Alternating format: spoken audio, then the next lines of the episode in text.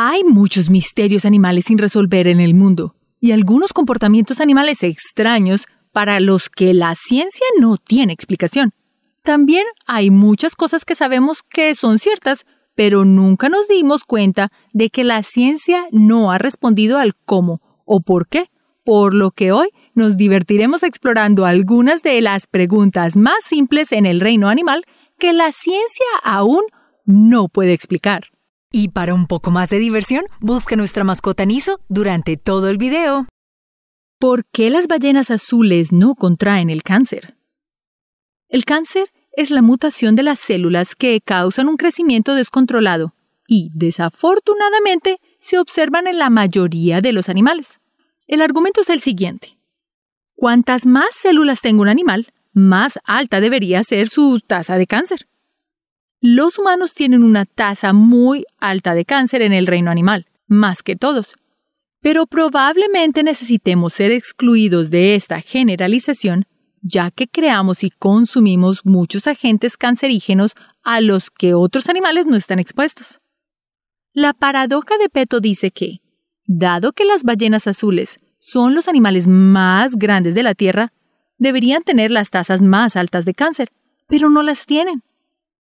Sabemos que el cáncer es causado por cambios en el ADN, pero lo que la ciencia no puede responder es qué cambios en el ADN conducen a un crecimiento celular descontrolado.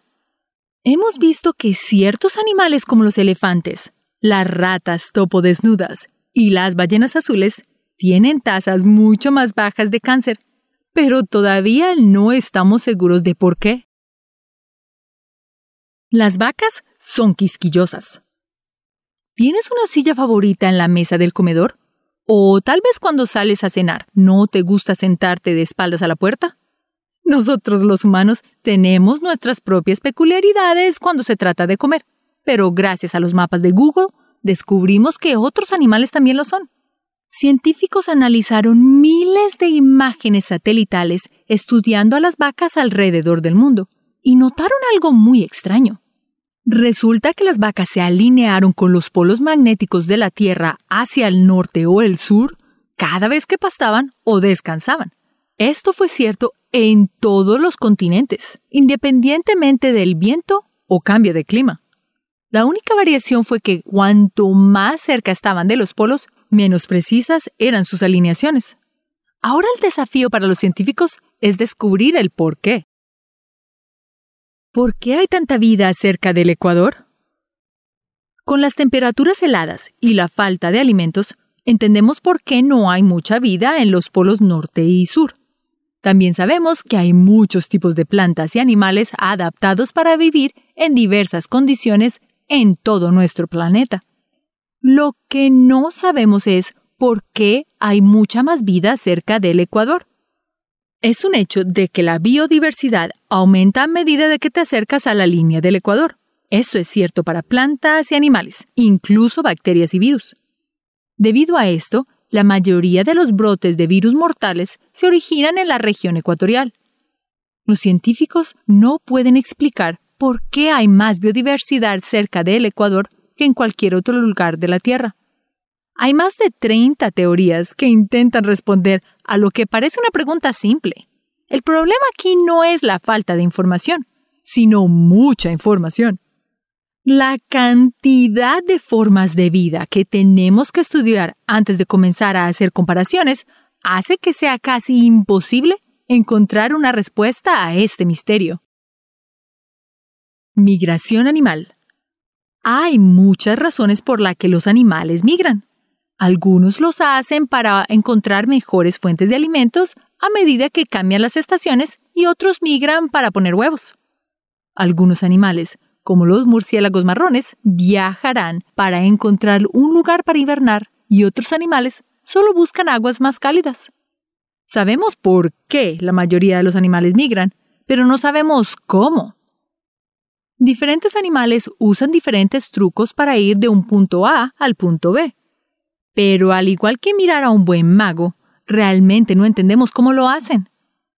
Un ejemplo serían las palomas mensajeras y las tortugas marinas. Sabemos que usan el campo magnético de la Tierra para navegar, pero no sabemos específicamente cómo lo hicieron. Los científicos piensan que los animales usan muchas habilidades y estrategias diferentes para moverse. Algunos utilizan puntos de referencia como ríos o arroyos. Otros pueden usar la posición del sol y las estrellas para navegar. Algunos animales, como las aves marinas, simplemente siguen a su nariz. En realidad, de alguna manera, usan su sentido del olfato para navegar en el océano abierto, y no tenemos ni idea cómo. El ronroneo del gato. Los gatos se dividen en dos grupos, los que rugen y los que ronronean. Si tienes un gato o pasaste algún tiempo con ellos, probablemente no puedas imaginar que un ronroneo sea uno de los mayores misterios de animales sin resolver. ¿Cómo ronronea un gato? Solo se resolvió en los últimos años.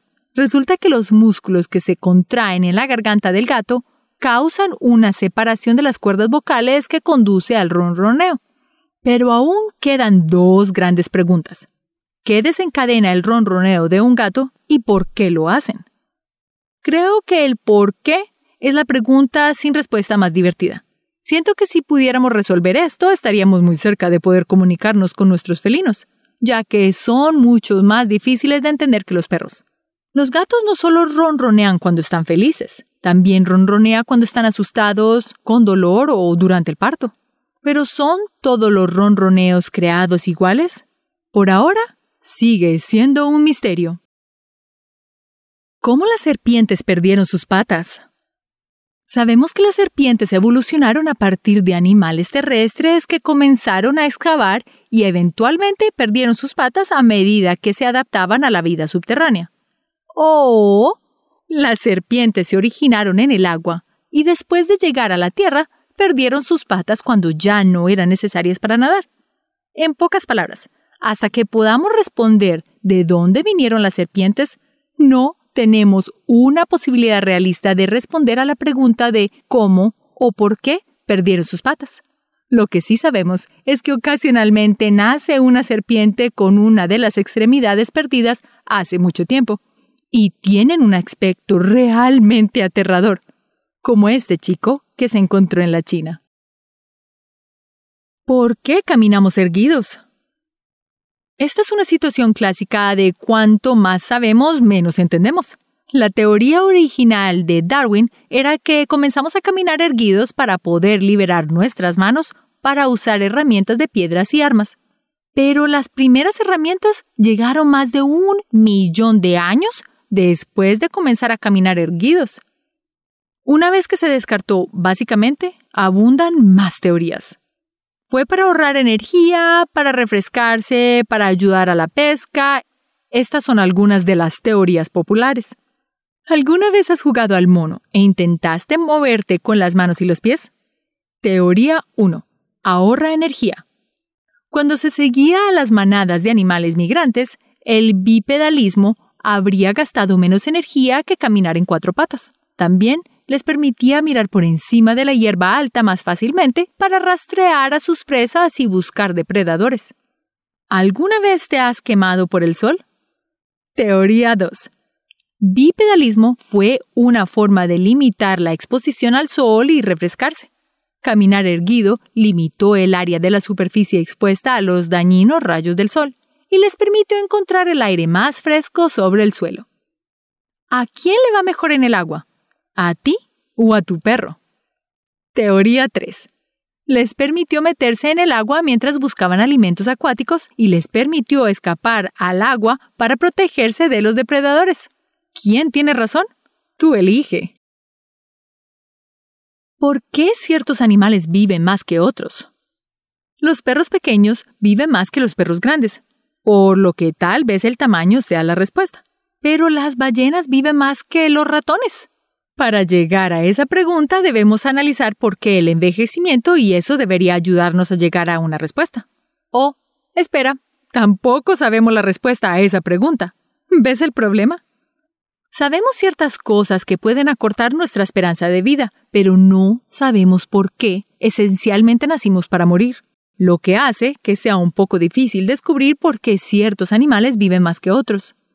Muchas teorías giran en torno al metabolismo, el tamaño corporal o la temperatura corporal promedio, pero todas tienen sus defectos y ninguna tiene una respuesta definitiva. Serpientes realmente hambrientas. Las serpientes viven en todas partes del mundo, excepto en la Antártida y bueno, vienen en muchos tamaños y debido a esto sus dietas también varían mucho. Por lo general, cuando más grande es la serpiente, más grande es la presa. Pero cuando se trata de serpientes como mascotas, generalmente obtienen una dieta constante de ratones o ratas.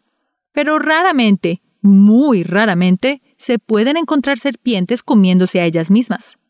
Las serpientes no se consideran animales caníbales, por lo que es raro verlas comer a otra serpiente, y mucho menos su propia cola. Pero en el 2014 se vio a una serpiente de una tienda de mascotas haciendo exactamente eso. Nadie sabe qué causa este comportamiento en las serpientes, pero la enfermedad o la confusión pueden haber sido un factor. Expertos manipuladores de serpientes dicen que si tu serpiente alguna vez hace eso, apaga la lámpara de calor y rocía agua fría. Los hará escupirse. Veneno de viuda negra. Si te muerde una viuda negra, el veneno puede causar días de dolor en todo el cuerpo, además de dificultad para respirar y mucho más.